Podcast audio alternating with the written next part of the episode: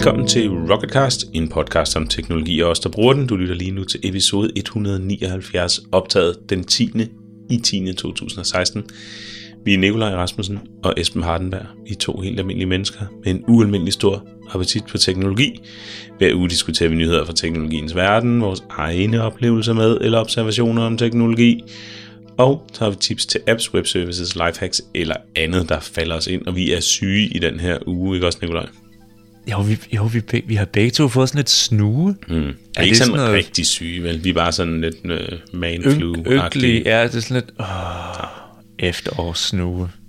Det må I finde jer derude, fordi øh, podcasten skal ud til alt held. Så får vi besøg lidt senere i episoden af Amila Djirginadic, som skal øh, fortælle øh, del 2 af vores Retro Gamings, øh, hvad hedder sådan en serie, kan vi måske kalde den. Ja, ja, ja. Øhm, og hun er i hvert fald ikke syg, så vidt jeg ved. Nej, nej, nej, nej, nej. Mm. Vi skal også for alvor i kødet på sidste uges Google-event, og nu har vi fundet lidt på afstand, så måske så kan vi sådan perspektivere en lille smule og analysere mm. lidt og sådan noget der. Vi skal selvfølgelig også snakke om alt det herlige hardware, der kom. I nyhederne i dag skal vi snakke om øh, Facebook at Work, som er nyt her i Danmark, i hvert fald for dig og mig, og måske især dig. Ja. Og vi skal lige forbi Samsung, og, øhm, og det er altså ved at være den her Note 7 nedturs, øh, forhåbentlig ved at være inde på det. Men, Det var øhm, ikke kønt. det gør det ikke. kønt. Og vi skal også forbi Oculus' udviklerkonference, Oculus Connect 3, som var i fandt sted i sidste uge. Mm. Og er det ikke lige før, at vi måske skulle lægge ud der? Fordi det er der, der ligesom er mest, øhm, hvad hedder sådan noget, materie at dykke ned i, synes jeg. Jo, Oculus 3, jo. Mm. Det kan jo da godt. Jo. Hvert år de seneste tre år, der har der været den her Oculus Connect, og må ikke det startede året efter, at øh, Facebook købte øh, Oculus. Jo, Det det, tror jeg. er et rigtig godt bud. Og nu siger Oculus, men hedder, hvad er det, du hedder? Hedder de Oculus VR som firma? Nå, det er også lige meget.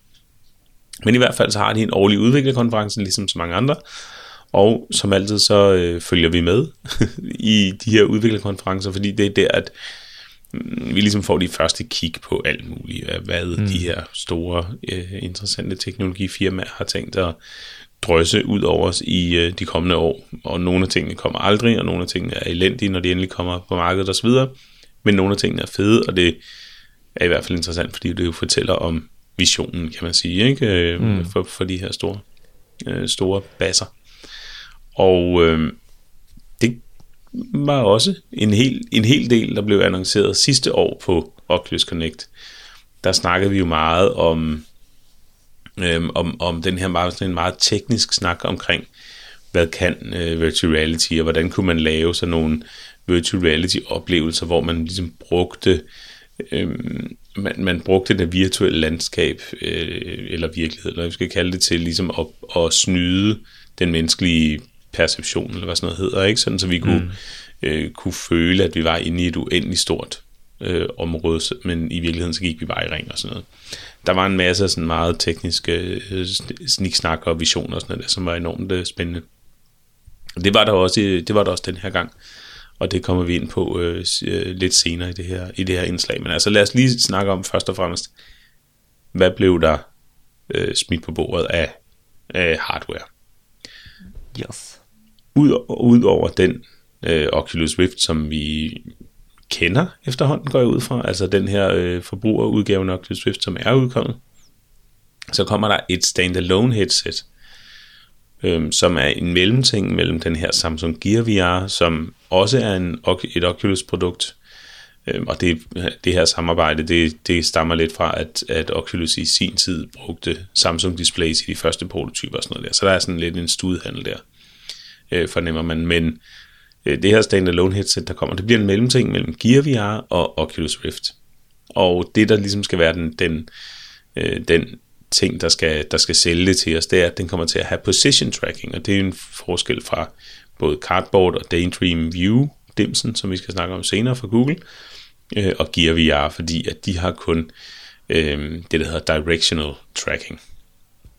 Og øh, når man har positional tracking, så betyder det, at man også kan, kan registrere, hvornår øh, spilleren eller brugeren står op og sidder ned, eller læner sig frem bag en eller anden Øhm, ja, der er altid, når man sidder og spiller actionspil, så er der altid sådan en hel masse store trækasser, man kan gemme sig bagved. Det ved du nok ikke, Nikolaj. og kigge frem, og så pløk helt vildt, ikke? Øhm, så det kan man for eksempel med, med det her standalone headset, som kommer. Det ved de ikke, eller det vil de i hvert fald ikke sige, og de vil heller ikke sige, hvad det, hvad det kommer til at koste. Når de har lyst. Ja. Øhm, de vil til gengæld gerne sige, hvornår at den her Oculus Touch Controller kommer. Og det er, nu, det er jo sådan lidt et smertensbarn, den her øh, controller, fordi den, den burde være kommet på samme tid som headsettet, og det gjorde den også hos konkurrenten øh, øh, Vive fra HTC. Der, mm. der, der kom controlleren samtidig med, at, at headsettet kom. Men øhm, Oculus har ikke været i stand til at få det færdigt, og det er selvfølgelig også bedre lige at vente nogle ekstra måneder, og så få noget, der rent faktisk virker. Ikke? Øhm, nu siger de, at den kommer den 6. december. Kommer til at koste 200 gode amerikanske dollar, Lars. Øhm, og så havde de lige sådan et lille twist på den, det var, at man kunne købe for 80, eller 79, ikke? Men, men, øh, men 80 dollars kan man få en ekstra sensor.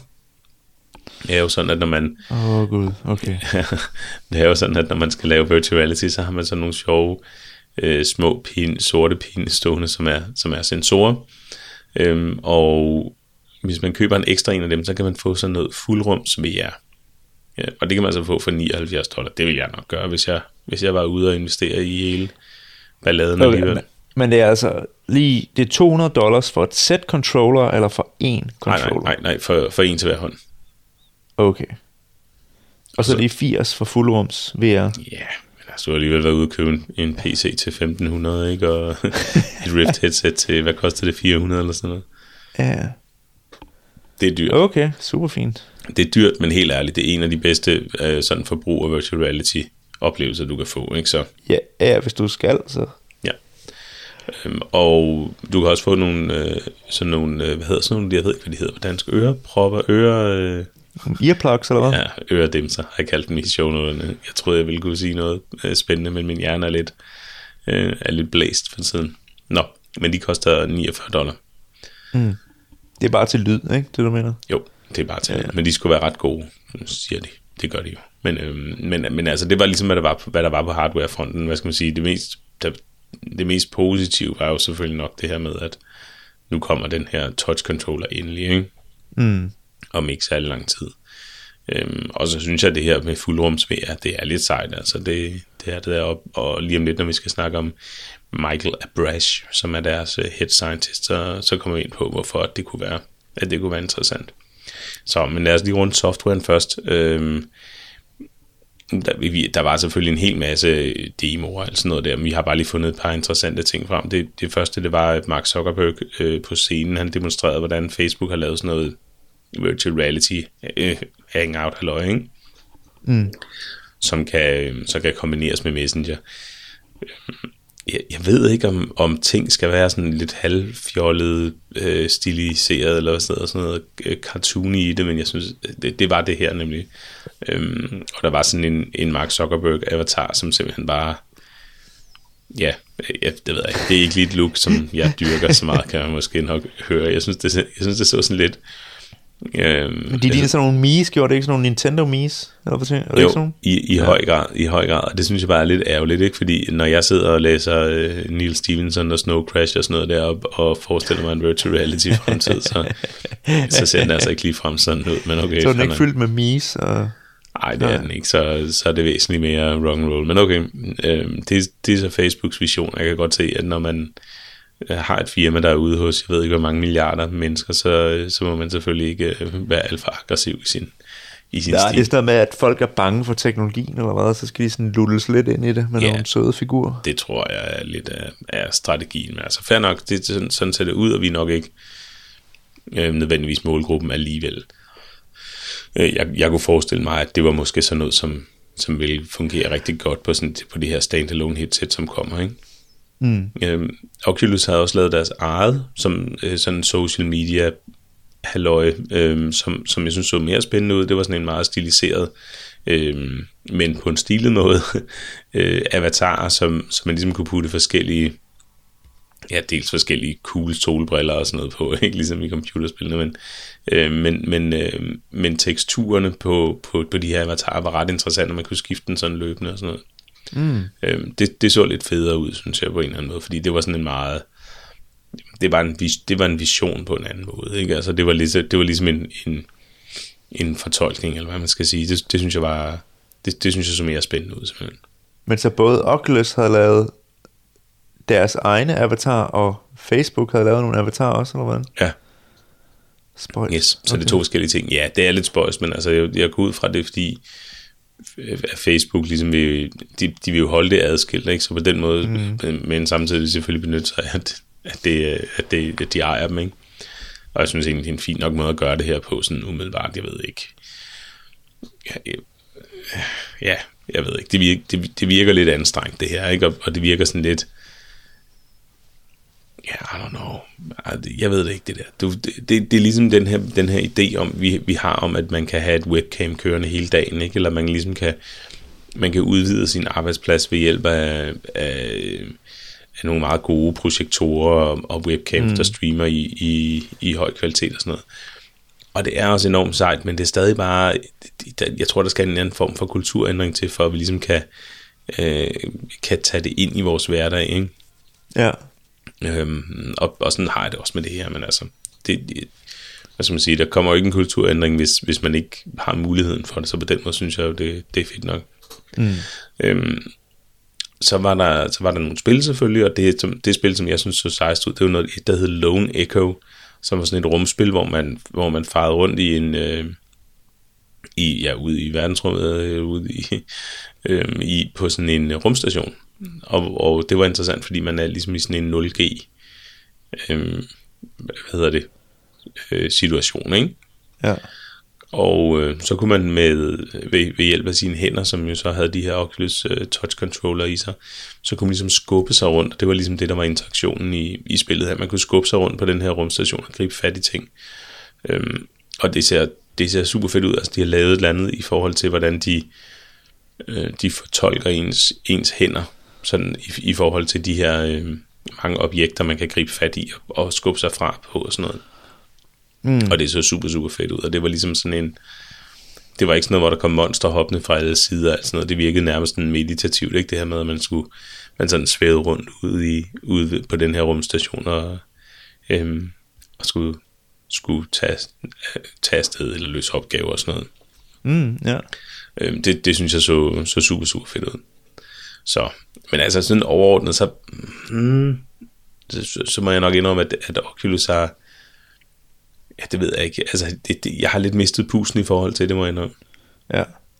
Øhm, og det, det er jo selvfølgelig super bittert, for der er mange ting, og også når jeg sidder her og, og gennemgår det, der er egentlig mange ting at, at have optur over, men jeg ved det ikke, måske er det bare, måske er det bare fordi jeg ikke øh, rigtig er dykket ned i det for alvor. Vi har endda fået en HTC Vive på, på mit arbejde, Ja. Øhm, og der har jeg ikke, ikke engang haft muligheden for at dykke ned i det endnu, så måske er jeg bare sådan blevet for voksen og, øh, og kedelig og skal hanke op i mig selv. Øh, men jeg synes lidt, det er sådan lidt... Mm, yeah. Ja. Ja, så ved, for mit vedkommende, så altså jeg, jeg, jeg brugte meget tid på det lige da det kom ud. Og lige da Oculus kom ud. Den allerførste uh, Developer mm. Edition. Ja. Og, øh, og, det, og det var sjovt og sådan noget, men det var også, jeg havde også følelsen af, at det måske ikke helt var det, som der, det var blevet hypet til, som det ofte er øh, med de her tech gadgets. Og så er, hvad skal man sige, prisen for at købe ind i den her teknologi, det er jo ikke øh, 1000 eller 2.000 kroner, eller 3.000 kroner. Det er 10-15.000 kroner, hvis mm. du skal købe ind i det. Mm. Du, skal, du skal have en god computer, du skal have øh, en Oculus, eller du skal have en HTC Vive. Og så vidt jeg husker, ligger HTC Vive et sted mellem 8 og 10.000 kroner. Ja, jeg tror bare, for he- bare ja. kun for headsettet. Nej, der, der får du controllers med. Okay, og controllers, men ja. du har ikke fået en computer til at trække den endnu. Nej, det har du ikke. Og den koster måske 8.000, ikke? Ja, så nærmer vi os 18-20.000. Mm. Så kan du også bruge computeren til andre ting. Ja, den er ret god. Ja, ja, den er sikkert ret god Word også. Men, men, men det er kun nogle, nogle helt dedikerede mennesker, der går ud. Ja. og køber det der. Det er ikke sådan noget, du finder under juletræet, eller impulskøber en øh, lørdag eftermiddag i Pilka. Nej, lige præcis. Men, og, og, og det er der jo også en pointe i, så lad os, lad os, vende, lad os lige vende tilbage Ja. til det. Men nu hvor vi ligesom har, har fået fakta på plads, og fået nævnt, hvordan man ligesom øh, måske er blevet sådan lidt, der er lidt mere taltræthed over virtual reality, mm. så er det, at man skal huske på, hvor mega, mega sej ham, der hedder Michael Aberration er. Det er ham, der er deres head scientist, og som sammen med, med John Carmack fra et, et software, udviklerne Doom i sin tid, mm. øhm, ja, af, hvor, hvor, hvor vildt et team de er. Øhm, og mm. han, det, han var også en af dem, der var på scenen i sidste år, øh, og snakke øh, om de tekniske ting, og det her vi snakkede om før med, hvordan man kan, hvordan man, hvad man kan med virtual reality i forhold til ens, hvordan synet fungerer og sådan noget. Øhm, men denne her gang, der dukker han så, øh, der dukker han så op og snakker om at se fem år frem i tiden. Øh, og det fede ved, ved, at han gør det, det er, at man kommer også til at kigge fem år tilbage i tiden. Ikke? Mm. Og med de briller på, der er det jo helt vildt, så langt vi er nået på, med virtual reality. Ikke? Mm. Øhm, så, så han snakker blandt andet om øh, displays og computer vision. Øhm, og jeg har lige et par, et par highlights her, jeg gerne vil nævne. Han siger, at om fem år, så vil vi kigge tilbage, og så vil vi spørge, hvor, hvor var vores hænder i den første Oculus Rift. Ikke? Altså han siger, mm. at vi vil hvad vi vil kunne få ikke bare vores hænder, men, men vores kroppe med ind i virtual reality på en overbevisende måde. Øhm, og i forhold til displays, så siger han, at okay, i dag der kan vi lave en opløsning på 1200 gange 1080 pixels per øje, og med, det er sådan rimelig teknisk det her, men, men, men hæng lige på, ikke? Mm. Med en 90 graders øh, øh, field of view, altså synsvinkel, der svarer det til 15 pixels per grad. Ja. Øhm, og så har vi to, det, to meter dybdefokus, som det hedder. Øhm, om fem år, så det, det sammenligner han først med, med hvordan øjet, øh, hvad øjet kan se. Ikke? Og øjet kan se mm. en uendelig opløsning selvfølgelig. 120 pixels per grad og 220-230 graders field of view, og så med skiftende dybdefokus. Om fem år, siger han, der vil vi have 4K gange 4K på, per øje. Mm-hmm. Og med 140 graders field of view vil vi have 30 pixels per grad. Og så er det her variable fokus, der minder meget mere om, hvordan vores, øje, vores øjne fungerer i virkeligheden. Ikke? Mm. Det er jo altså ret, det er jo ret over, overbevist. Han siger, at okay, det er ikke fotorealistisk det her, men det er godt nok til, at man kan bestå en, en køreprøve. Ikke? Ja. Øhm, og det, altså, om fem år, ikke? Der, jeg skulle lige at sige, der er jeg ikke engang 40 endnu, men det er jeg bare. men der, der er jeg meget, meget lidt ældre end 40 år gammel, ikke? Ja, det går hurtigt. Øhm, med lidt held, så har jeg altså, så har jeg altså stadig, øh, så har jeg altså stadig 25 gode år til at, til at spille virtual reality, ikke? Ja. Øhm, og så jeg mener bare, han er, han er god til det, han er ikke, han er ikke sådan en, en marketing fidus med, vel. Øhm, han, er, han er altså en, han er altså the real deal, ham her, Michael Abrash, synes jeg. Og når han siger de her ting, så, så, så får jeg optur, virkelig optur. Han snakker også om øh, hand tracking og, og rendering, som sagt. Øh, Øhm, han nævner det her med, at vi kan få virtuelle keyboards i luften. Øh, han snakker om trådløse headsets og noget, han kalder augmented VR, som, som ikke er det samme som, øh, som augmented reality, og der er det ikke, fordi øh, for eksempel med HoloLens, der har vi jo de her briller, vi kan se igennem, ikke? og det er jo det, der ligesom er, er reality-delen i augmented reality. I augmented virtual reality, der er der ikke nogen virkelighed, øhm, ud over hvad skal ud over den fysiske virkelighed, som bliver gengivet øh, mm. grafisk, ikke? så det vil sige, alle de elementer, der er rundt omkring der, de, de, bliver, øh, de bliver beklædt med, øh, med, med, med en grafisk, altså de bliver renderet grafisk simpelthen. Ikke? Okay, så du ved, om du er ved at gå ind eller andet? Yes, lige præcis. Og øh, det siger han er, det, det siger han er helt øh, er en helt anden ting, fordi det betyder, at vi, som jeg forstår ham, at, at, at vi ligesom om fem år kan komme om på den anden side af den her The Uncanny Valley. Mm. Øhm, og han snakker også i den forbindelse om virtual humans, som vil være noget rigtig langt. Ikke være, øh, ikke være perfekte, der vil stadig være et gennembrud, der mangler, men altså han, han snakker meget om sådan noget med virtual workspaces øh, med de her mennesker i, ikke? Så for eksempel, når vi optager en podcast, at vi kan at vi kan sidde i et virtuelt podcaststudie og øh, optage vores øh, podcast, og kan se hinandens kropssprog, og kan se alle de elementer, der er omkring os, ikke? men mm. i virtual reality. Ja. Øhm, det er altså, jeg synes, jeg synes at der, der, der fik jeg lige, øh, øh, ja, jeg skulle lige ja, det, der, der blev jeg glad igen, ikke, for virtual reality. Ja, ja, ja.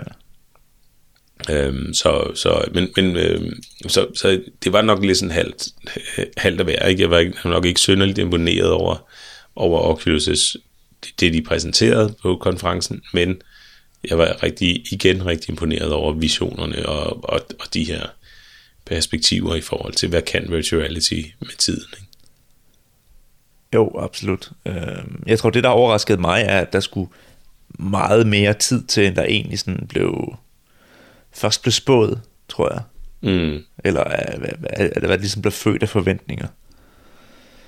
Men- Men, øhm, men jeg venter, venter tålmodigt. Ja, og så igen, fordi i nogen, på nogen måde, så er vi der jo, så er vi mm. der jo nu, ikke? Og hvis vi lige skal prøve at perspektivere lidt ud, så var der jo den her uge jo også lancering af PlayStation VR, øhm, som. Ja. som er virtual reality til PlayStation 4, og som kan, altså passer med alle PlayStation 4, ikke?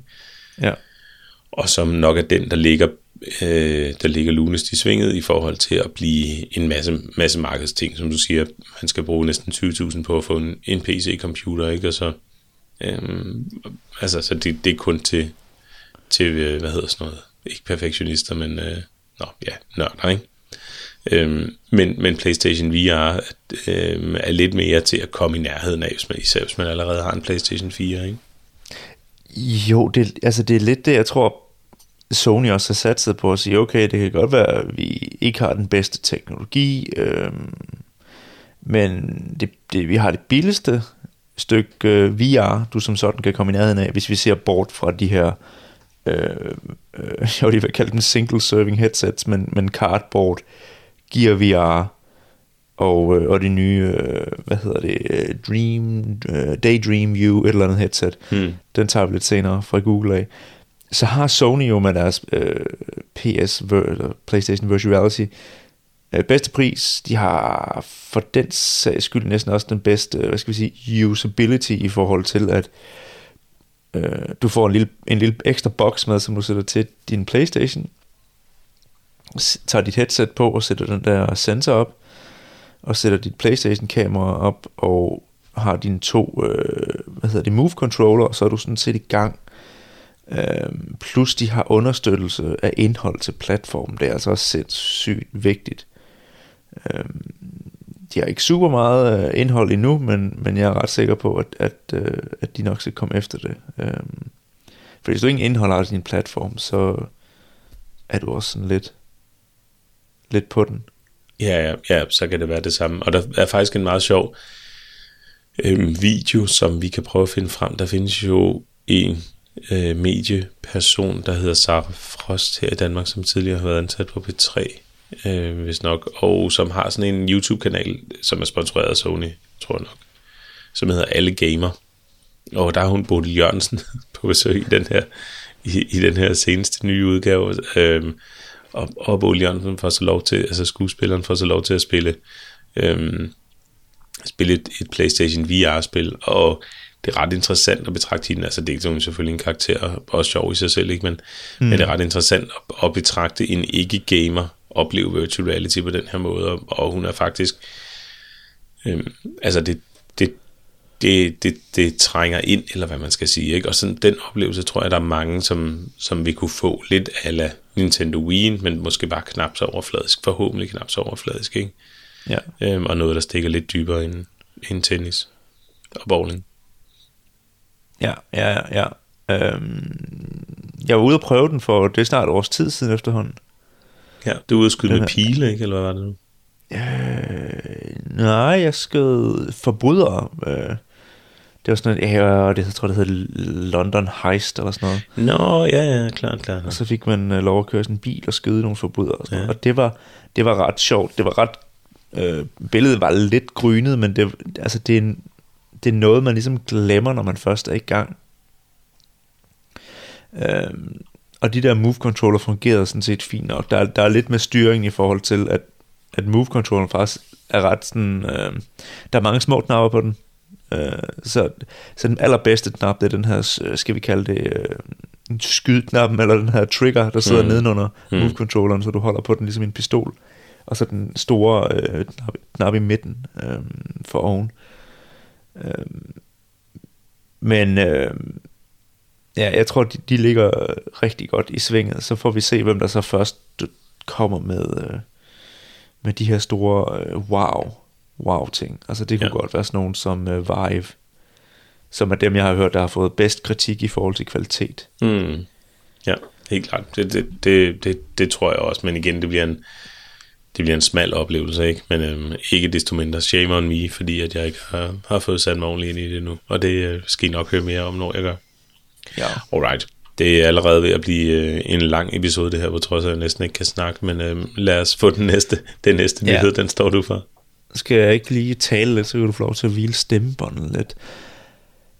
Facebook at work, Esben. Øhm, Det er blevet sluppet løs på min arbejdsplads, og øh, jeg har ikke øh, været i gang med det i mere end 12 timer, vil jeg sige. Øh, Det er måske ikke overraskende, at det ligner, det ligner Facebook. det, det ligner Facebook mere eller mindre fuldstændig. Det er faktisk en lille smule pænere, hvis man kan sige det, fordi der er ikke rigtig nogen reklamer, og der er en masse features, der er blevet barberet væk. Så på den måde øh, er det, er det øh, næsten kønnere at kigge på, end, øh, end det almindelige Facebook. Men altså alt navigation, øh, ikoner, grafik, layout og sådan noget er, som man kender det fra, øh, fra Facebook. Der følger to mobil-apps med, og det er nok, det er nok dem, der gør det sådan ekstra sjovt. Øhm, der er selvfølgelig en app, der hedder Work, som er det, der tilsvarer Facebook-appen, og så er der en app, der hedder WorkChat, som er det, der tilsvarer Messenger, Facebook Messenger. Og hvis vi skal starte med den sidste først, så Facebook Work ligner sådan set fuldstændig øh, Messenger. Der, der, altså, der er ikke meget at komme efter. Der er nogle få ting, der er blevet skåret fra i forhold til, øh, hvordan man øh, interagere, og hvad man kan vælge. Men ellers så er det sådan meget et, øh, et solidt kommunikationsværktøj i forhold til, at du kan skrive til hinanden, og du kan ringe til hinanden. Og så tapper den sådan set ind i hele telefonbogen på din arbejdsplads, så selvom du ikke øh, øh følger folk på din øh, Facebook at work øh, side, så kan du stadigvæk ringe til dem. Øh, og det, det, altså, man har ikke helt venner, ligesom man har på almindelig Facebook. Man har mere sådan kollegaer, og nogle af dem følger man, og nogle af dem følger man ikke. Men man er ikke sådan, man, man friender ikke folk på den måde som sådan. Det er mere som at man følger folk lidt ligesom på Twitter. Umiddelbart så, øh, så ligger den jo lige til højre benet, fordi alle kender jo øh, måden at interagere med det her på. Og øh, den allerstørste forskel er sådan set, at du ikke kan poste noget på din væg, for du har ikke rigtig nogen væg. Du har en nyhedsstrøm, og så kan du slå ting op i forskellige grupper. Så det, man kan altså ikke sådan umiddelbart sidde selv og, øh, og bare øh, og fyre ting af på sin egen væg. Men er ingen tidslinje, siger du? Der er en tidslinje, men det er alt, hvad der foregår i de forskellige grupper, som du har meldt dig til. For eksempel så er der en gruppe, som dækker hele virksomheden. Ja. Så er der en gruppe, som er blevet oprettet, som dækker dem, den afdeling, jeg arbejder i i virksomheden. Og så kan vi igen lave en mindre gruppe, som måske dækker en, et øh, projektteam. Det kunne være eventuelt være sådan et tværfagligt projektteam på forskellige afdelinger. Men du kan følge kol- dine kolleger, er det rigtigt forstået? Ja, jeg kan følge dem, men man er ikke sådan, du friender ikke folk som sådan. Det, det var nærmest en, øh, en meget hård, fin linje efterhånden. Ja. Øhm, men du skal ikke request et, altså du, laver ikke et friend request. Jamen, hvad, hvad sker der, hvis du følger dem? Får du så, øh, hver gang de poster i en gruppe, bliver det så til en, undskyld, til en blog på din tidslinje? Ja, det går jeg ud fra. Jeg går ud fra, at jeg kan se, hvis de sådan begynder at kommentere på et eller andet, der krydsrefererer til noget, jeg har interesse i. Hmm. Okay. Jeg går ud fra, at der er nogle ting, jeg ikke kan se, i forhold til, hvad de poster. Ja. Nå, okay. Spændende nok. Hvordan er, er det, øh, det går ud fra, at der er en, en, øh, en eller anden øh, strategi i forhold til, hvordan I skal bruge det her, eller? Ja, ja, det er der nok. Det er ikke noget, jeg sådan rigtig har hørt om endnu. Man kan sige, normalt til kommunikation, der bruger vi Slack. Og, og, og det, er jeg blevet, det er jeg blevet rigtig glad for, og Mm. rigtig øh, god til at bruge, ikke fordi det er synderligt svært at bruge Slack. Øhm, man kan sige, Slack er meget lukket, fordi det, det er kun, kun for den afdeling, jeg sidder i. Det er noget, vi har besluttet at bruge, men det her det er noget, hele virksomheden har besluttet at bruge. Og der er mange tusindvis af mennesker ansat over hele Europa, så der kan man sådan ret hurtigt øh, sådan nå ud, hvis man skal nå en kollega langt væk. Øhm, på mange måder, så kan den det samme. Øh, det skal så lige selvfølgelig øh, kamp, kamptestes nu. Og se, hvordan, øh, hvordan det sådan kommer til at spille op imod Slack. Altså, Slack er rigtig godt til at køre et, et øh, køre en afdeling, hvor man hvor man arbejder tæt sammen i forhold til en masse forskellige projekter, fordi så kan du sådan oprette folk i sådan små grupper, og man kan selvfølgelig byde ind med forskellige ting, man kan vidensdele, og man kan vi bruger det meget til, så smider man lige et link til et eller andet, som man skal huske, eller det kan være, at vi har et design på et eller andet, vi skal huske, og så kan man lige sætte en lille stjerne på det, og så kan den huske det, når du lige skal tilbage om en måneds tid og finde ud af, okay, hvor var det der design, som vi snakkede om for en måneds tid siden, hvor var den der projektplan, som blev lagt op, alle de der ting. Så kan man ret hurtigt øh, sortere i det. Øh, problemet med Slack er måske, at det, det, det, det er en lille smule mere bøvlet at invitere folk med ind, hvis de ikke har brugt det før. Øh, Facebook har næsten alle brugt. Navigationen Mm. mm. er det samme. Man, man forstår ret hurtigt, hey, jeg skal lige videresende eller kommentere eller et eller andet på det her. Så ligger det jo nærmest som uh, muscle memory uh, Ja, det i, er i hånden helt på dig. Jeg kan, jeg kan ikke åbne en ny fan i min browser, uden jeg automatisk begynder at skrive FA. Det er simpelthen så pinligt. Men øh, det jeg så tænker over, fordi der, der er blevet slået hårdt på, at Facebook har ikke adgang til, til noget af dataen som sådan. Øh, de ejer ikke noget af det, vi laver, og jeg kender ikke sådan øh, forretningsmodellen bag det. Jeg ved ikke, hvad Facebook får igen. Jeg går ud fra, at det er nogle penge af en slags. Øhm, men, men jeg tænker sådan lidt på, hvad, hvad, hvad taber firmaet ind i af data? Øhm, fordi altså Facebook er jo verdensmester i at suge data ud af folk. Og lyve om det. Ja, måske også det. Øhm, men, men, men hvad er der i den, hvad er der i den anden ende af, af det her værktøj? Ja. Øh, det, kunne, det kunne være ret interessant. Er det, er det sådan, man skal passe lidt på, hvad man skriver i den der chat til sine kolleger? Altså, jeg, der, jeg, jeg tror, jeg, jeg tror, at der, kom, der må komme noget brugerbetaling på et eller andet tidspunkt. Det er så, hvad det er. Jeg tror, der er sindssygt stor værdi for Facebook i, og uanset, Ja, hvor, du, uanset hvor du er, så er du på en Facebook øh, property, ikke? Sådan, ja. Og hvad enten du bruger Oculus, eller Instagram, eller Facebook proper, eller Facebook at work, eller WhatsApp, eller hvad du ellers bruger, ikke? mm. Er det Ja. WhatsApp, de også har købt? Jo. Øhm, jeg, jeg tror også, det kunne, det kunne også ligesom være et, være et spil på den der, øh, på, den, på den måde, ikke? Mm. Jo, jo, plus nu er de til stede med to ekstra apps på min telefon. Ja, det er det. Øhm. Men jeg glæder mig til at se, hvad, det, hvad, hvad gør det ved folk, ikke? Altså, Ja. nu, nu, kan du, nu kan du virkelig... Øh, nu, nu kan du virkelig øh, gøre dig selv bemærket i forhold til hele virksomheden. Ja. Ja, ja. det må du ud og gøre, så. Mm, ja, det er okay. øh, men jeg, jeg glæder mig virkelig meget til at se, hvordan det spiller ud. ja. Post i nogle grupper. Læg et billede op. Ja, det var også det første. jeg- Ja, det er lige meget, hvad det første var, jeg gjorde, men det var en dum GIF-fil i hvert fald. Hell Og det gik, yeah. det gik lynhurtigt. ja. Um, men ja, vi, nu får vi lige testet af den næste uges tid, og I må endelig stille spørgsmål derude, og så kan vi lige tage et hurtigt catch-up på siden sidst i næste uge. Det lyder godt. Og lad mig lige høre, hvis I også bruger Facebook at work derude, og hvad I synes om det. For så kan I nemlig ikke connecte til Nikolaj, medmindre I arbejder samme sted. Det er helt lukket. godt. Ingen data slipper ud. Øhm, hvad hedder det, Nikolaj? For, prøv at forestille dig sådan en vild nedtur, ikke? Mm. Og så gang den med 8 milliarder. Det er sådan, historien har været for den her øh, Samsung Galaxy Note 7. Hedder det, Det er også cirka, Galaxy hvad- Note? Eller hedder det bare Note?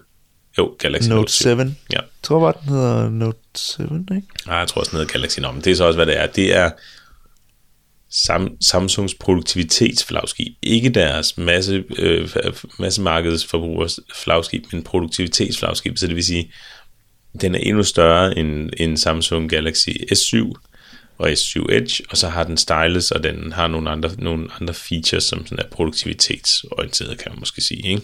Mm.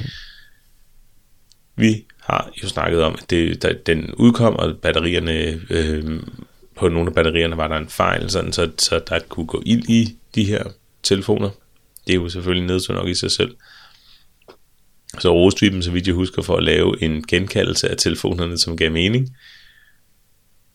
Det var måske lige hurtigt nok at rose dem for det, fordi de her erstatningstelefoner, de er også begyndt at, at jeg ved ikke, men, om man kan kalde det eksplodere, men altså, der er også begyndt at, at gå ild i dem, og det er altså sket. Mm. Det, det, det er sket i flere lande, og, øhm, og nok gange til, at man må stille spørgsmålstegn ved, hvad er det egentlig lige, der foregår her. Øhm, de har været super hurtige til at, til at sende de her erstatningstelefoner på gaden med nye batterier i gåsøjne. Men når de nu bliver ved at eksplodere, er det så fordi, at det ikke er noget, der skyldes batterierne egentlig, eller er det fordi, at de øhm, måske bare har, har lavet øh, ændret firmwaren, så det ser ud som om, at der skulle være nye batterier, men har skruet ned for, øhm, for den måde, batterierne bliver brugt og lavet på. Og sådan noget. Det er rygtebasis, ikke? Men mm. øhm, hvorom alting er, det er godt og grundigt, de har fået smadret det her øh, Note-brand simpelthen øh, mm. noget så eftertrykkeligt nu her i løbet af de seneste 14 dage. Ikke? Jeg tror, jeg tror bare, det bliver lukket helt ned nu. Ja, det kunne jeg kun forestille mig. Og det, og det er vildt ærgerligt, men øh, det, det er fandme også ærgerligt at først lave en telefon, der eksploderer, og så erstatte dem alle sammen, og så begynder de også at brænde sammen. Ja, ja det, er, det er virkelig, virkelig bittert, og jeg tror ikke, det bliver inden for Samsung eller noget som helst det her, men, øh, men, men det er jo i hvert fald helt enormt bittert, ikke altså? Mm. Øh, og det må få, det må selvfølgelig få, få en masse følger i forhold til, hvad, hvad bliver deres næste, deres næste moves, ikke? Øhm, så jeg, jeg ved faktisk ikke engang, om man stadig kan. Jeg kan lige prøve at se, om jeg kan navigere ind på, øh, hvor køber man telefoner hen? På UC?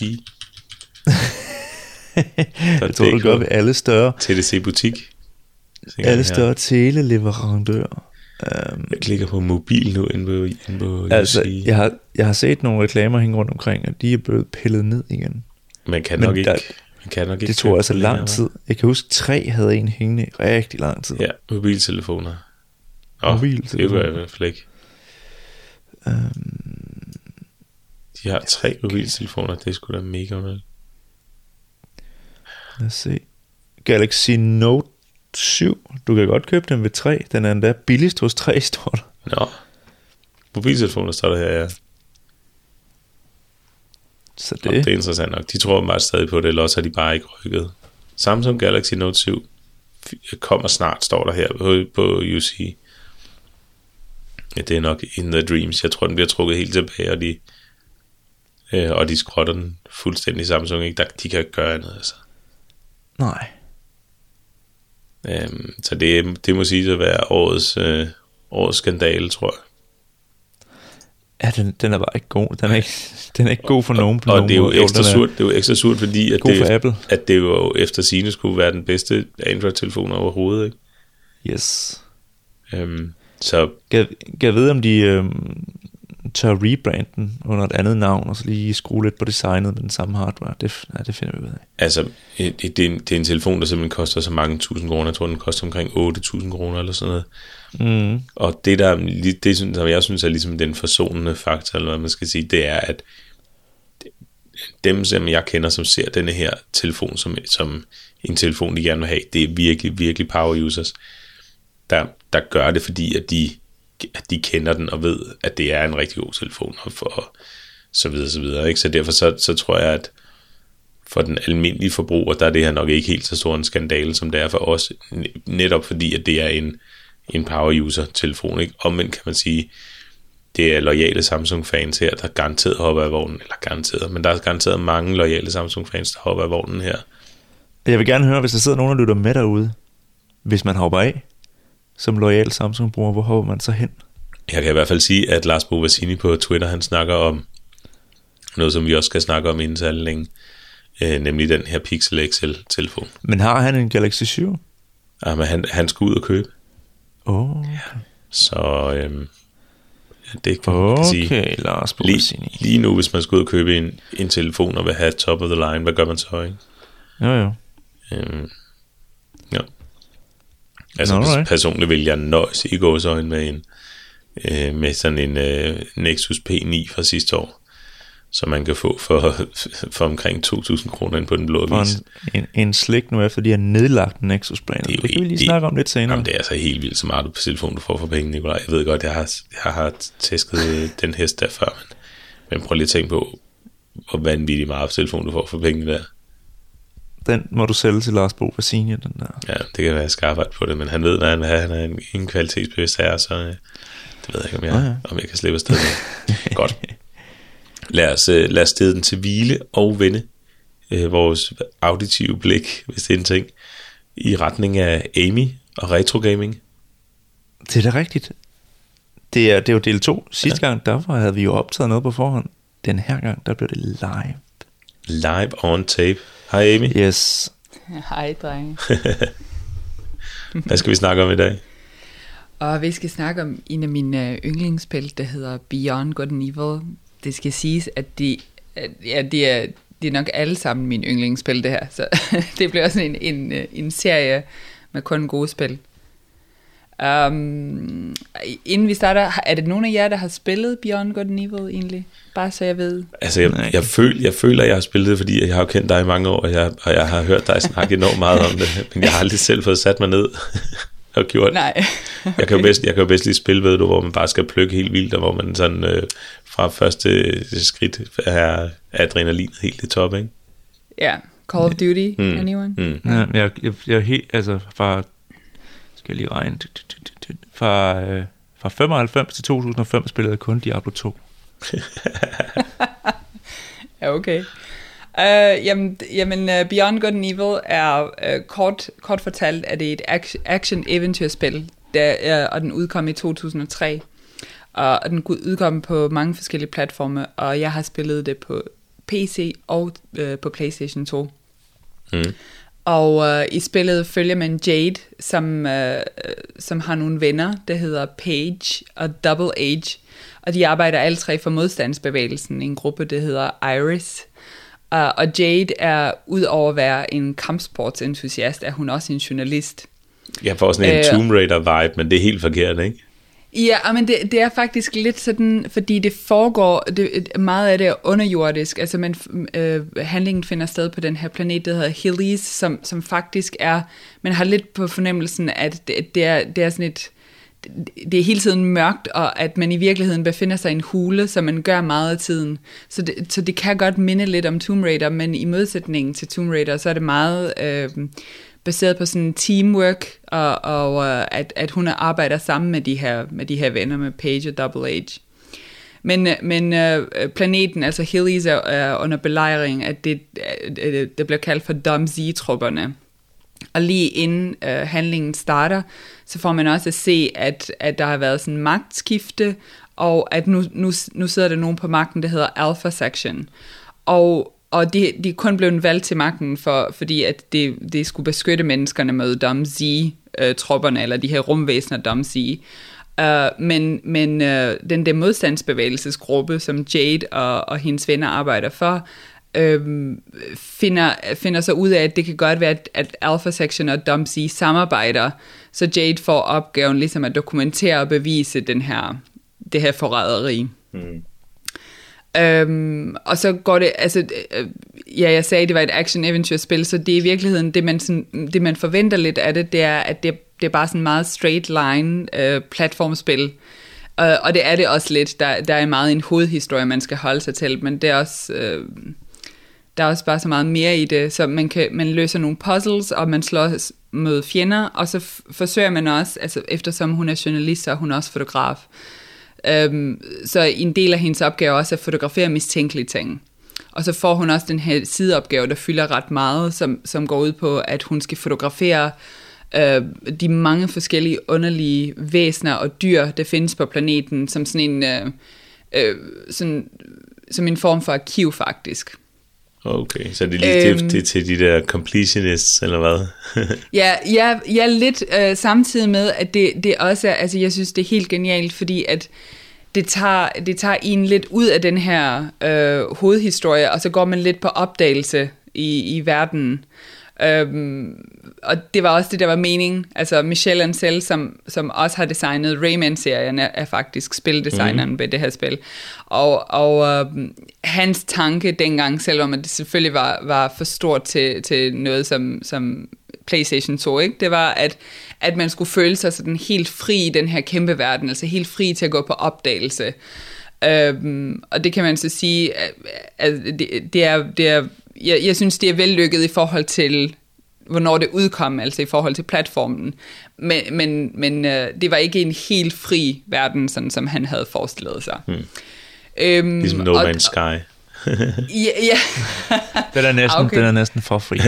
ja. Men det er jo det. Altså, Hvad var det? 18 trillioner planeter? Det er ah, 18, 18 kvant kvantillioner, det var sådan, Men det, det var også det der, med, nogle gange så, det, så handler det jo mere om den følelse af, af frihed, der bliver skabt, i, og ikke om det er en reel frihed, ikke? Ja. Øhm, men det, jeg, jeg vil sige, altså, grunden til, at jeg virkelig, virkelig godt kan lide det, altså, jeg generelt er jeg ret glad for, for både uh, puzzles og, og platformspil, og, og, uh, og jeg er også glad for actionspil, men jeg synes, det her, det er sådan en, en perfekt blanding af alle tre dele, altså, og, og det er det tætteste øh, øh, på følelser, som jeg har set sådan udmønstre sig i spil i forhold til menneskelige relationer. Øhm, ja, i, I starten så er det Jade og Paige, som er hendes, øh, som er sådan en slags onkelfigur. Øhm, og han er sådan en antropomorfisk gris i øvrigt, fordi at planeten er beboet af både mennesker og, og antropomorfiske dyr. Ja. Hvad, hvad, hvad er et antropomorfisk dyr? Det er et dyr, der har menneskelignende øh, egenskaber. Altså i, i, det ligner et dyr, man opfører sig som et menneske. Um, de arbejder på et børnehjem øh, for børn, hvis forældre er døde i kampen mod de her Domzi. Um, og for at holde børnehjemmet kørende, så, skal, så, så er det der, at Jade får den her sideopgave for at fotografere de her dyr, hun finder på planeten. Uh, uh, og det er en kæmpe... det er sådan en, style, eller hvad? Ja, og det, det, det, er, det er en utrolig vigtig opgave, fordi hvis ikke hun holder den kørende, så er der faktisk ikke rigtig noget, som, som kan blive ved med at redde det her børnehjem, og der er altid sådan et trussel mod, at de lukker det ned, hvis der ikke bliver betalt for regninger og sådan nogle ting. Så mm. der kommer en slags realisme i det her også plus et kæmpe sådan, medfølelsesaspekt i og med, at de, de, øh, de, de tager imod de her børn, som de så skal passe på. Og plus øh, er der jo også, altså, der er en hel del øh, nuance i, at der, der handles kun med magt i visse situationer, og, og det gælder om at samarbejde for at komme videre. Så hun er, selvom at det er hende, der er den primære hovedperson, så er de to andre faktisk også hovedpersoner. Så hun deler, hun deler ligesom den der helte rolle med to andre. Ja. Og det kan jeg meget godt lide. Uh, hvad hedder det? Um, uh, hun er, hun er sådan støttet, hun er støttet på sin rejse af, af sine venner, og hun er ikke den her ensomme uld, der ordner alting selv, som vi godt kan se for nogle, i nogle andre actionspil. Det kan give nogle, øhm. helt vildt fede, øh, nogle helt vildt fede ting. Jeg tænker især på to spil. Ja. Det ene, det ved jeg, du også kender, det er Jack and Daxter, som jeg også ved, du ja, er rigtig god til. præcis. Ja. Det andet, Amy, det er jeg ikke sikker på, at du nødvendigvis er så god til, eller kender. Det er det, der hedder oh The Lost God. Vikings, kan du huske det? Åh, oh, jeg kender også... godt titlen, jeg har bare aldrig spillet det den. Amiga 500, tror jeg det var. Yeah. Det var simpelthen så godt et spil. Hvor man havde tre vikinger, der kunne, der kunne noget forskelligt, og skulle ligesom klare sig igennem sådan en bane, ikke? Og så skulle det, man skifte det, imellem dem, og, og ligesom uddelegere opgaverne, eller hvad man skal sige. Er det ikke, er det ikke, er det ikke, var det ikke en af Blizzards første spil? Er det et Blizzard-spil? Uh. Det kan godt være. Skal vi lige prøve at slå det op her? Ja, jeg, jeg skal da helt sikkert prøve det. Det lyder da vildt fedt. Det er rigtig sjovt. The Lost ikke. Jo, jo. Nå, du er hurtigere med. Men jeg skal ikke kunne sige, om, Altså, de, jo, de udvikler og udgiver sammen med nogen, der hedder Mass Media Games og Interplay Entertainment. Ja, in- Interplay må være udvikler af Silicon and Synapse, står der her. Nå, anyways. øh, bedre, bedre kendt som Blizzard Entertainment. Okay, klart, klart. Sejt. Nå, det var en, side, en, en, en, en, sidespring, men det lyder, det lyder på dig, Emil, som om, at det er, at det på en eller anden måde er, er his, historien og gameplayet sådan i samspil, der, Ja, der altså skaber det- oplevelsen, eller der gør det godt, eller hvad?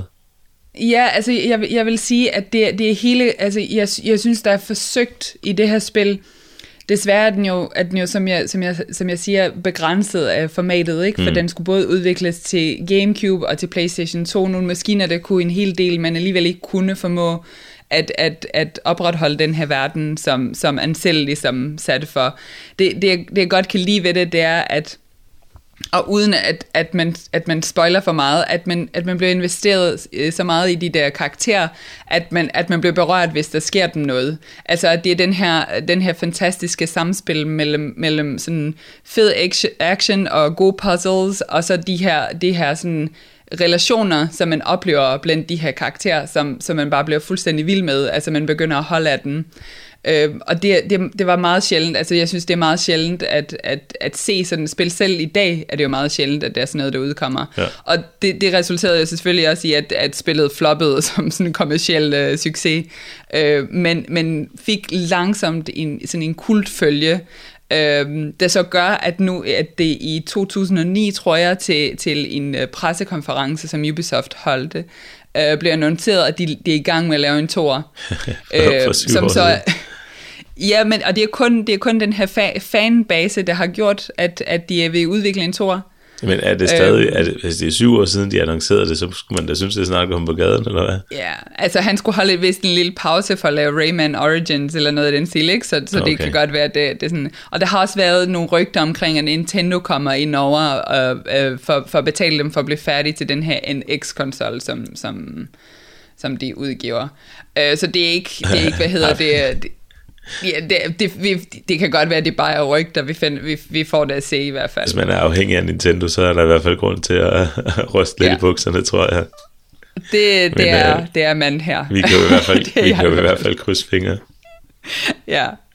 Øh, men det fede ved det her, det er, at da jeg skulle, da jeg skulle øh, lave det her lille indslag til, øh, til jer, så fandt jeg ud af, at, at øh, fordi Ubisoft fejrer 30 år, at de rent faktisk har øh, fejret det ved at, øh, ved, ved at give et spil gratis om måneden øh, til hvem der signer op til deres øh, øh, Ubisoft-klub. Og i oktober måned er det faktisk Beyond Good and Evil, som man kan spille, hvis man har en PC derhjemme. Så det er fra, altså fra den 12. vi optager om mandagen, så det er mm. faktisk fra på onsdag, når I hører det her, at I kan gå ind på Ubisofts hjemmeside og hente spillet, hvis I er interesseret i at prøve det. Det er stærke sager. Mm. Og det koster selvfølgelig ikke noget at blive medlem af Ubisoft fanklubben, eller hvad det var. Nej, det man skal kun registrere sig med e-mailadresse og navn øh, og sådan. Det, det var det. Okay. Og finde sig i lidt uh, ass creed spam en gang imellem. det gør det garanteret. Jeg er sikker på, at man får, uh, man får en hel del Assassin's Creed ja. spam. Og den med hackeren, hvad er det nu, den hedder? Ja. Uh, uh, Uh, dog. The Watch, no, Watch Dogs? Nej. Jo, jo, jo, jo. jo. Jo, jo, Watch Dogs. Altid. Nå ja, det er rigtigt. Ja. Øh, som der også lige er kommet en to af. Er det det? Men det er som om, der er ikke rigtig nogen, der taler om det. Nej, det er det faktisk overhovedet ikke. Det kunne være, at vi skulle prøve at spille det. Det er sikkert noget rod, ligesom et der. Kan vide hvorfor. Men Ja. de har også lavet et, øh, et snowboard-spil, her Esben har. Uha da. Ja, så må det ikke. Ja, jeg kan godt lide snowboardspil. Jeg kan også godt lide at stå på snowboard. Men tusind tak for det, Emil. Hvad, øh, hvad, hvad skal vi snakke om i næste uge, ved du det? Ja, men altså, hvad hedder det? Ja, øh, faktisk så, så er I jo allerede kommet mig lidt i forkøbet sidste uge, fordi at en af mine, og jeg ved helt sikkert dine, ja. så, så du kan komme med, med meget mere input næste gang. Uh, spil var Lumines, det kan, det, det kan jeg huske, at vi sad over for hinanden og spillede ja. til, til uh, hvad hedder det, uh, så, så det, det er det, jeg skal snakke om, det bliver Lumines Det glæder jeg mig til. PSP'en. Der kan jeg være med. Ja, så der skal støves, uh, PSP'en skal støves af i hvert fald. Jeg skal, jeg skal helt sikkert spille det igen. Jeg har lige på inden min PSP. Hvor var den nu? Ja, jeg ved lige præcis, hvor den ligger. Det er genialt, Amy. Ja. Det glæder jeg mig til. Ja, så det skal vi snakke om. Fedt. Mm. Cool. Tak for nu. Tusind tak. Ja, tak for nu. Dejligt. Frisk indpust og god stemme. Meget god stemme. Åh, oh, Esben Hardenberg. Ja. Skal vi ikke bare stoppe nu, og så spille computer? Resten af aftenen. Det vil jeg gerne, men ved du hvad? Det vil jeg ikke alligevel, fordi vi har jo den her mm. Google Pixel event, som vi skal snakke om. Og du ved godt, den 4. 10. 2016, ikke Nikolaj? Det bliver en, dag, vi kommer til at tale om om otte år, er det det, du siger? Det er det, som... Øh, det er det, som... Øh, hvad, åh, nu har jeg glemt, hvad han hedder, men det var det, som, som Android-hovedet... Øh, Android overhovedet måske endda sagde i, øh, i sidste uge om den her Pixel-event. Mm. Og nu har den været her. Ja. Nu var den der for tirsdag sidste uge. Tror du, vi kommer til at tale om den om otte år? Hvis vi gør, så bliver det i en eller anden abstrakt form i hvert fald. Det er jeg ret sikker på. Åh, Men ikke, at vi, ikke, at vi ikke fik en hel masse ting, og, Nej, og, at, det var, og at det var interessant, men, øhm, men det var sådan en underlig, altså de er så underlige Google nogle gange, ikke? fordi det var jo slået kanon stort op, og de havde mm. lavet alle mulige sådan nogle teaser-reklamer og alt sådan noget der, for, for hvad det var, der skulle ske, ikke? Mm. Øhm, og, og så selve eventen i for, var, var ikke sådan noget liret Apple noget, det var sådan meget sådan nedtonet størrelse, ikke? øhm, i, i et ret lille sted, som var en eller anden nedlagt fabrik, og det var meget sådan, det var ret sådan low key og sådan lidt intimt i det, ikke? ja. Øhm, men lad os, øh, lad os starte med, at, og, og ligesom vi gjorde med Oculus, og prøve at, at finde ud af, hvad var det så, hvad var det, der kommer. I har jo garanteret hørt det her før, men bare lige for god ordens skyld, så riser vi det jo op, øh, riser vi det op her, ikke? Jo, skal vi bare tage den fra toppen? Lad os gøre det. Og så sige øh, to telefoner med navnet Pixel og Pixel XL. Det var ligesom det, det var ligesom det største, ikke? Det var ligesom det vilde. Jo, jo, og det er en, en, en, en, en fem... Og jeg, ved du, nej, jeg kan godt mærke, at jeg har fået telefontræthed, ikke? Det, det, det, er, det er alt sammen det samme med små variationer. Men det er en 5, det er en 5 tommer telefon og en øh, 5,5 tommer telefon. Ja.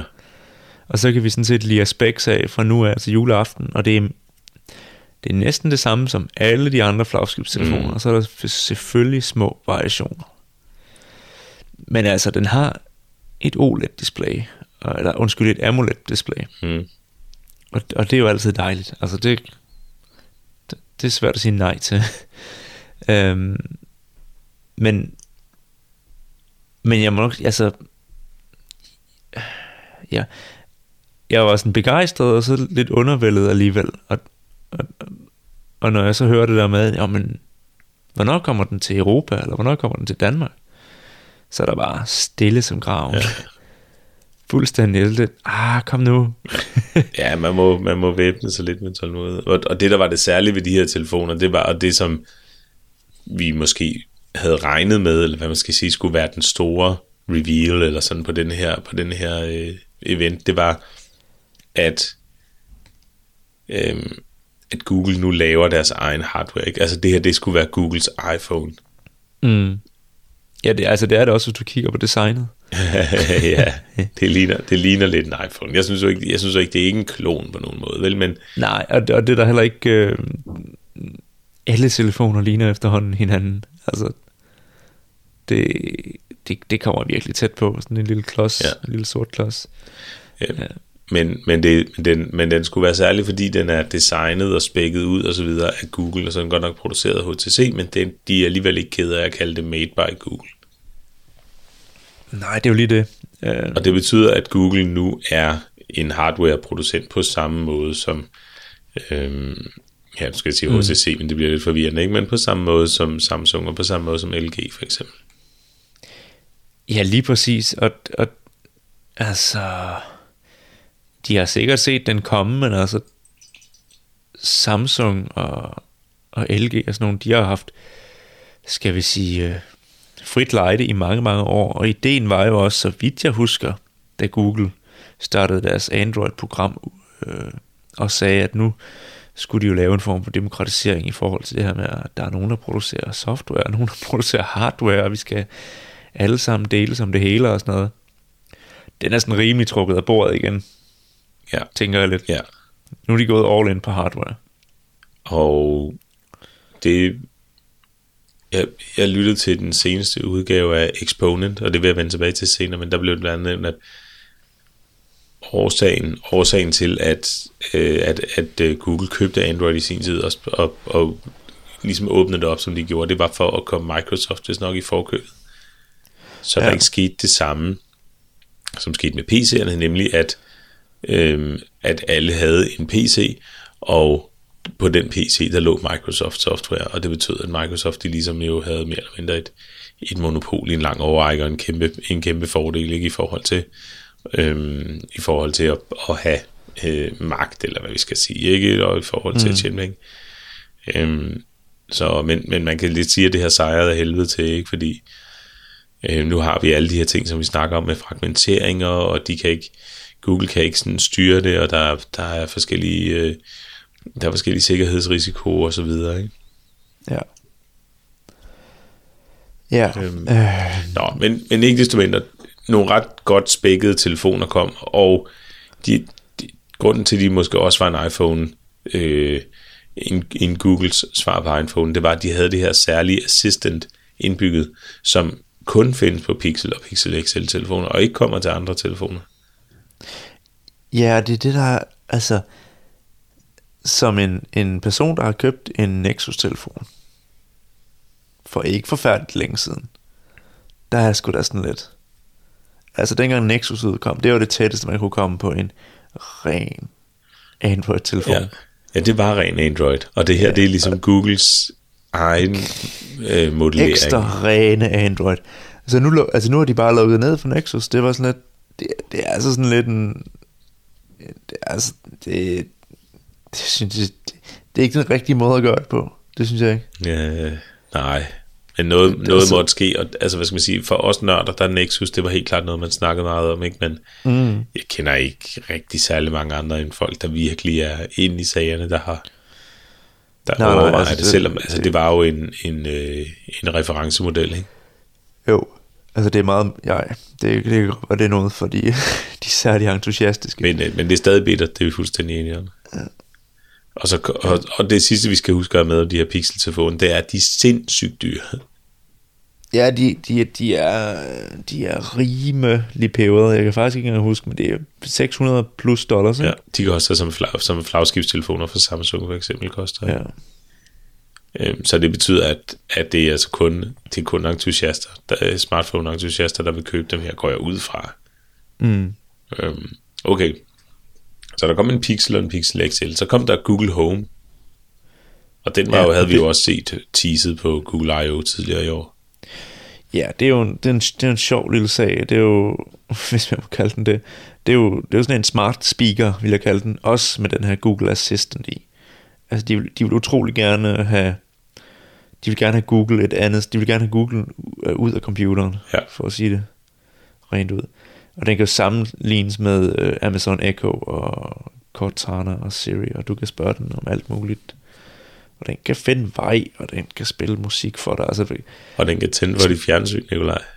og den kan tænde for dit Det bliver- fjernsyn, når du beder om. Det, Ja. det, synes- det er noget af det eneste, jeg synes, der er fremtidsagtigt ved min Chromecast, det er, at når jeg øhm, sætter noget på på, øh, på YouTube, så kan jeg trykke vis på min Chromecast, og så selvom fjernsynet er slukket, så tænder det, Ja. øh, og så begynder det at vise den der video. Det synes jeg er sejt. Og hvis jeg kunne gøre det med stemme, så ville det være endnu sejt. Det kan du ikke, for du snart at miste stemme. Kan jeg- Ja, hvis jeg kunne noget som helst med min stemme, så ville det være sejt. Men det, altså, og det er sjovt, du nævner Chromecast, for det, det er som om, at de lavede Chromecast, det var sådan deres, og ret mig endelig, hvis det er forkert, deres første egen hardware. Mm. Ja, Øh, ej, der var jo, måske der var jo den, med en Chromebook eller et eller andet. Ja, du glemmer også den, der hedder Nexus Q, den er der ingen, der vil tale. som en, en mediestreamer, der Ja. har lidt rigtig noget på gaden. Men lad os så sige, at Chromecast, det var sådan den første Google, det første Google hardware, der bare fik instant succes. Ja. Altså det var 200 et eller andet kroner, så får du en dem, som du hammer ind i HDMI-porten på dit tv, og så har dit øh, halsløg øh, smart tv, eller har dit halsløg ikke smart tv, er lige pludselig blevet til et smart tv. Øh, så kan du streame øh, YouTube og Netflix og sådan noget, og det er, det er mega genialt. Chromecast er jo super genialt øh, stykke øh, teknologi, de har lavet, og så skal jeg ellers lige love for, at de kunne lukke blod i forhold til at producere, producere dem så, og har skudt, jeg ved ikke, hvor mange nye øh, projekter i søen, inklusiv øh, Home. Ja. Øhm, Og, Og- den er egentlig pæn. Den er egentlig ret pæn, synes jeg. Den er pænere end en, øh, en Amazon Echo. Og, og højtaleren skulle også være bedre. Ja, ja men den, den, er, den er super fin, og det, altså det der ligesom kan trøste mig en lille smule, det er, at når dimsen er sat til nettet og forbundet til Googles supercomputer, så bliver den i hvert fald ikke dummere med, med tiden. Jeg tror, det er sådan en dims, hvis du investerer i den, så, og du kan finde ud af at bruge den, og, du, og det giver mening for dig at bruge den, så, så tror jeg, det er en super god dims. Altså, det er jeg faktisk slet ikke i tvivl om. Og det samme med Amazon Echo for den sags skyld. Ja, det tror jeg også, men, men det er vist noget med, Google Home får ikke helt så mange integrationer, eller får slet ikke så mange integrationer, som, øh, som Amazon Echo. Nej. Og det kan vi måske vende tilbage til lidt senere, men, øhm, men Echo er jo sej, fordi man kan, man kan modificere den på alle mulige måder, så den kan kobles til din øh, to-do-liste, øh, to-do-liste, og den der IFTTT-service kan få den til at, at gøre mm. alt muligt med de her skills. Ikke? Jo. Øh, Googles, Google Home er mere ligesom i Googles interne økosystem, kan man måske sige. Ikke? Ja.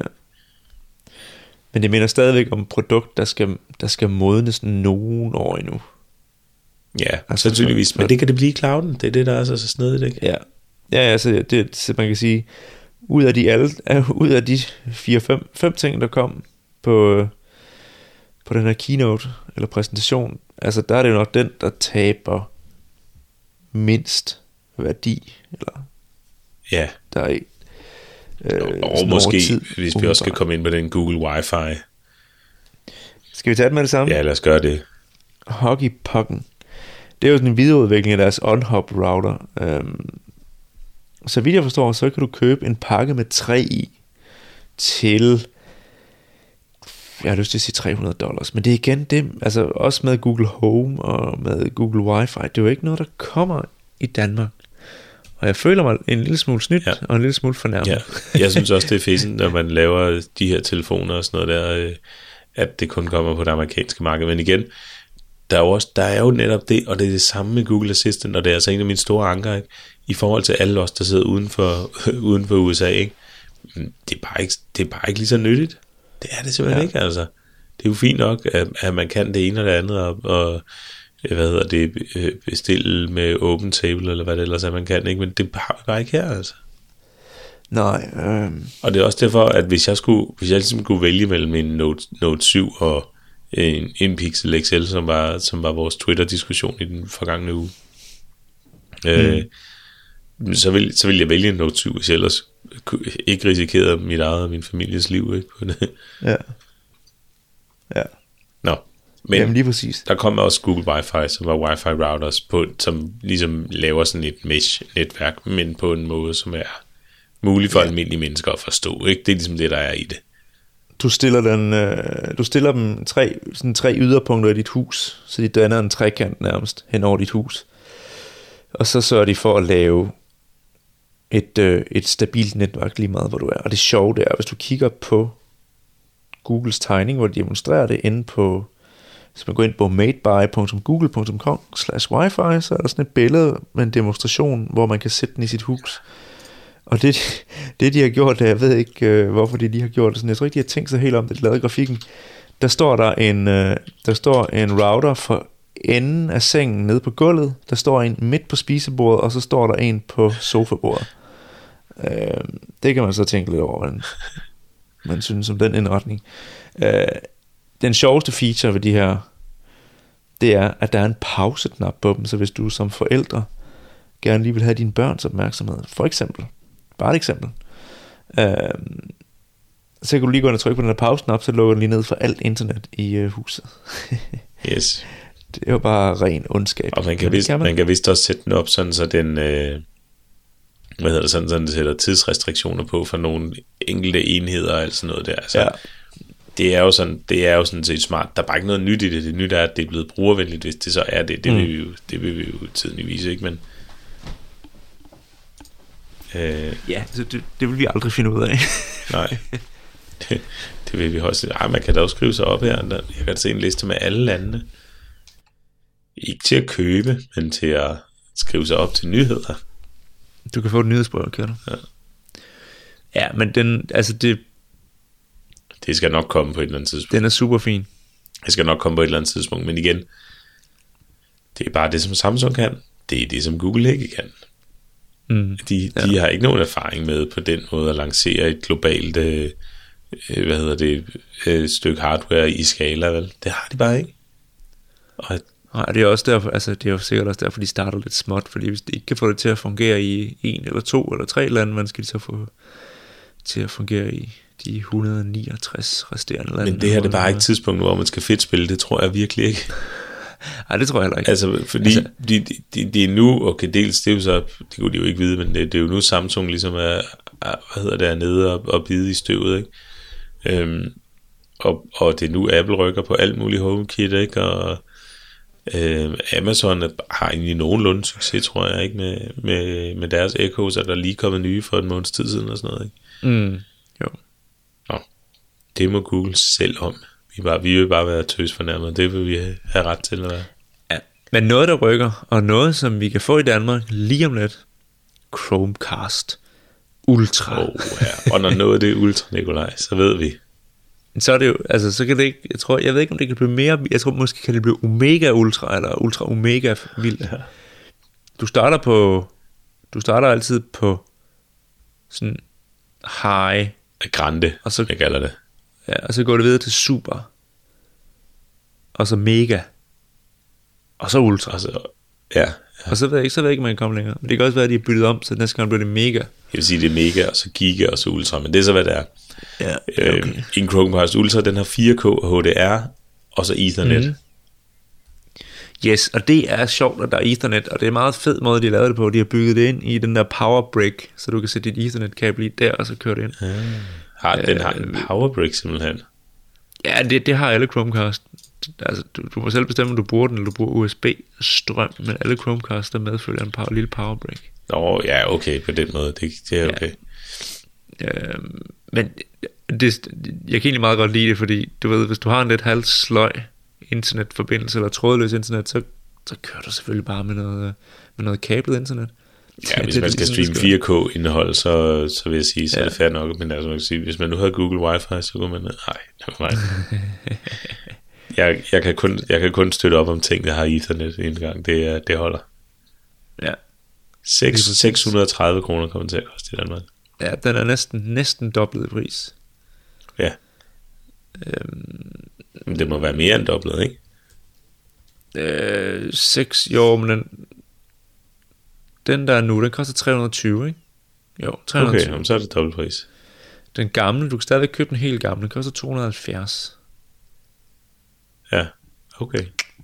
Det er fandme billigt for sådan en uh, Altså, jeg vil i hvert fald sige, det er en, power dongle. det er en af de dem, den burde må- faktisk måske have været på min vinder gadgets liste, fordi det er virkelig en af dem, jeg... øh, Ja, men der, der er flere ting, der gør det. Den er, den er altså nem at bruge. De har lavet, de har, de har lavet et godt produkt, der er nemt at bruge. Ja, Uh, den er ikke sådan, den er ikke umulig at sætte op. Ja, kan- og så har de godt åbnet den op, sådan, så, kinks, ikke? den, de har åbnet den op, sådan, så for eksempel, man- kan også kaste Twitch, hvis man er typen, der ser det, og det gør jeg ofte. Yes. Så når jeg sidder med min pølse, hjemmelavede pølsemix der i sofaen, og, og skal mm. have min tv dinner, øhm, så kan jeg se noget computerspil samtidig. Ja, Godt. Lige præcis. Og det sidste, Daydream View mm. VR headset. Og det er super fint. Um, jeg må lige, Det må jeg er- sige navnet, må jeg sige navnet, Nikolaj, inden vi går videre ja. med min stemme? Mm. Clay Bavor. Clay Clay Bavor. Clay Bavor, som han hedder. Rigtigt. Deres virtual reality uh, head. Jeg ved ikke, jeg elsker bare navn. Sej fyr. Men det er et headset til Googles nye VR-platform. Som jeg ikke rigtig ved, hvad hedder, om den bare hedder Den hedder bare Google Daydream, VR. tror jeg. Åh, ja, okay. Men der kan man få et headset til nu, og der er sådan lidt plus og minus for den, synes jeg. For det første, så er den kun til uh, Daydream devices, og det er indtil videre hvis kun Pixel og Pixel X. Altså, det, det, er altså, det har jeg altså nedtur over. Vent lige lidt. Jeg bliver nødt til Nexus 6P Daydream. Du kan godt høre, at jeg, jeg har lige at tale mig selv op til at få fat i en Nexus 6P på en eller anden måde, ikke? Men mens du læser op, så kan jeg sige, at den har en sjov holder inde i masken. Og inde i den holder, der sidder der en lille øh, fjernbetjening, eller remote, om man vil. Så man kan bruge til at styre sin øh, daydream-oplevelser. Eller sin VR-oplevelser. Og øh, det, det, altså, det, er jo, det kan jeg meget godt lide. Men udover det, så er det jo bare en, en maske. Det er en glorificeret øh, Google Cardboard. Ja. Der er lavet lidt mere lækkert. Den er rar at have på, og du kan hive... øh, Du kan hive... Der sidder sådan en gummidims indeni, øh, som presser op mod din pande. Øh, den kan du hive af og vaske og sådan noget, så man ikke får sådan et fedtet headset. Øh, de har lovet 50 apps inden årets udgang, og der snakker vi altså Netflix, YouTube, HBO, New York Times, spil, meget mere. Og du kan selvfølgelig bruge den der lille remote til at styre det. Øhm, og ja, ja og så nej, altså ja, altså man kan sige, hvis der er nogen, der kan, så er det selvfølgelig Google i forhold til at levere indhold, fordi hvis du kan levere en, en, en YouTube-platform, og det kan de, Ja. så er der med meget indhold at tage hul Ja. på i forhold til, til, til, hvis du får fat i sådan en headset. Så, så hvis man gerne vil eksperimentere lidt med VR, så, så, så, altså, så er det ikke en helt tosset investering. Øhm, fordi selvom der måske kun er 50 apps inden årets udløb, så, øhm, så Netflix, YouTube, HBO, øhm, New York Times og den slags, det er, ikke- det er jo ikke sådan helt, helt dårlige spillere Nej, enig. i forhold til at levere noget indhold. Jeg synes, Øhm, YouTube, det er en differentiator. Det er det altså meget. Ja. Øhm, Altså, jeg kan se her i forhold til Daydream, at Nexus 6P, den er brugt som referencemodellen, eller hvad skal man sige, udviklermodellen, nu, hvor man mm. jo ikke kan få de her pixeltelefoner. Um, så den er ikke Daydream ready, men den er nok Daydream compatible, står der for Android Authority. Okay. Så, ja, ja. Ja, må ikke, der kommer et eller andet. Må ikke. Men det har også lavet den sådan, at, at den kan sådan give sig en lille smule, så selvom du har din telefon i en case eller et eller andet, så kan du også bare putte put, hamre den i. Og hvis man har briller på, Og så- så kan man også bruge headsetet. Ja, lige præcis. Det, og det, det er vildt sejt. Og så er der et eller andet med, at der sidder to markører derinde, og jeg ved ikke helt, hvordan det fungerer, men den, den ved, hvor din skærm er på telefonen, når du sætter den i. Så den kan kalibrere skærmen i forhold til, at du får vist den rigtige mængde skærm til hvert øje. Okay. Så, så jeg tror, de har gjort det sådan super nemt i forhold til, at du fyrer din telefon i, og så er der bare VR. Altså plug and play, ja. Ja. fire and forget. Ja. Det lyder da besnærende nok. Altså, de, de, jeg har egentlig, jeg har egentlig på fornemmelsen, at, at det bliver, bliver ved med at være en ting, de her, øh, øh, de her øh, øh, mobile VR-ting. Jeg, jeg, altså, de tiltrækker mig mere end, end de der store systemer, end, end en PlayStation VR. Jo, jo, prøv at høre, fordi det er fint nok, det er bedre og sådan noget, og det er vildere, men det er bare sådan et projekt. Altså, det her, det er plug and play afsted, så får du noget VR. Du kan ikke lide projekt, eller hvad? Det synes jeg er spændende. Jo, men ikke, du ved, øh, på at overveje, hvis det var et projekt, når du skulle se Twitch på dit fjernsyn, altså. Du vil bare gerne se øh, Twitch TV på dit fjernsyn. Du gider ikke til, eller det skal jeg ikke kunne sige, jeg gider ikke til at skulle starte alt muligt Nej. øh, op, fordi at, altså, der, der er noget, jeg gerne vil have. Jeg har en eller anden smerte, og den skal bare løses hurtigst muligt. Øhm, lige når det kommer til det der. Altså, det er noget andet, hvis jeg har lyst til at fordybe mig i det. Men det er jo det, jeg mener. Nå, men det er også lige meget. Ja, det er en, det er en lang... Jeg godt, det, det kunne være et helt... Øh, det kunne være Men du må en aldrig, du må aldrig låne min vibe ned på arbejde, så. så må du i hvert fald ikke låne min daydream. øh, det er i orden. Men altså, alt, alt i alt, så, så er det jo egentlig ret, det er jo egentlig ret sejt, det her, ikke? Det er jo nogle ret fede ting, når det kommer til stykket. Hvis du nu skulle... Øh, hvis du nu skulle rate, hvad er din, hvad er din yndlings og din mindst yndlingsting? Min wifi er i hvert fald i bunden. Altså, fordi det er wifi, kommer on, ikke? ja, ja, wifi og home, der er ikke sådan helt op at ringe. Ah, Telefoner. jeg, jeg, har nok, jeg har nok home i toppen. Øh, derefter har jeg Pixel og Pixel XL-telefonerne. Så har jeg Daydream VR, Daydream View VR headsettet, og så Chromecast og så Wi-Fi i bunden. Ja, sådan må det være. Øh, Chromecast er fed nok, men det er bare ikke interessant nok for mig, fordi jeg ikke har et 4K-fjernsyn. Ja, jeg har det på akkurat samme måde. Det er sådan lidt... Jeg har ikke et 4K fjernsyn. Men hvis jeg havde, så ville jeg helt klart, så ville jeg helt klart købe det. Øhm, okay, så et eller andet sted meget hederligt line-up at komme ud med, synes jeg, når man, øh, når man tænker på, at, at det er ligesom deres indgang til det her med, med hardwaren, ikke? Mm. Øhm, der var også noget, vi ikke hørte om. Vi hørte ikke noget om øh, Android TV. Er det det, der hedder Google TV now, eller hedder det Android TV? Jeg tror ikke, det hedder Android TV. TV. Ja. Vi hørte ikke om det her Andromeda, som er fusionen mellem Android og Chrome OS. Mm. Overhovedet intet. Det havde jeg altså håbet på. Det, det havde jeg virkelig glædet mig til at høre om. Det synes jeg er mere interessant Ja. ja. end meget af det her. Øhm, og så var der ikke noget om Chromebooks heller, vel? Der, nej, der var heller ikke noget om... Øh, hvad hedder det? Tango, er det ikke det, det hedder? Der var de 3D-mapper. Inde, Det er rigtigt, ja. Der var heller ikke nogen tanker. Men det er så kommet i senere på ugen. I øvrigt. Senere på ugen. Ja, altså. ja, men det hører, bare, det, det hører jo ikke med til det her, de selv laver. Det var jo Lenovo, er det ikke det, der laver deres... Øh, Jo, jo, jo. men Det er jo sådan, at det er jo det er sådan lidt... Ej, vi kommer med en ny iPhone, så kan du få en noget, noget... Så kan du få et nyt Apple Watch senere på ugen. hvad er det? Jeg har, lige, jeg, jeg har gået og lyttet til podcast og sådan noget der, selvfølgelig i forhold til, hvad, til, til, til denne her lancering her. Mm. Øhm, og jeg synes især, at, at den her øh, Exponent podcast med Ben Thompson, som er sådan en analyst, den, øh, analyst, analytiker, at den er særlig interessant. Han, han snakker om, at øh, Sundar Pichai i starten siger, at vi, vi er jo ligesom gået, øh, haft den her øh, rejse fra først så kom den personlige computer og blev betød rigtig meget for os sådan overordnet som mennesker. Så kom internettet, øh, så kom mobil, og det næste det er så AI. Øh, ja. og, og det var ligesom det, der, der går igen i alle Googles øh, lanceringer her, måske mest, øh, måske mest Home og, og, og Pixel-telefonerne, ikke? Mm. Øhm, det, der var lidt en, det, det skurede lidt i, i, i forhold til, at AI eller kunstig intelligens, det er en meget abstrakt term, ikke? Øhm, Ja. så, så det er ikke en, det, hvad skal man sige, det er ikke noget, der møder os. Vi møder ikke, vi møder ikke kunstig intelligens sådan en, en til en, vel? Vi møder kunstig intelligens igennem en, en messaging-app, eller øh, igennem noget reklameværk, eller hvad det nu ellers måtte være, igennem svar på, hvad vi spørger Google Home om, ikke? Øhm, mm.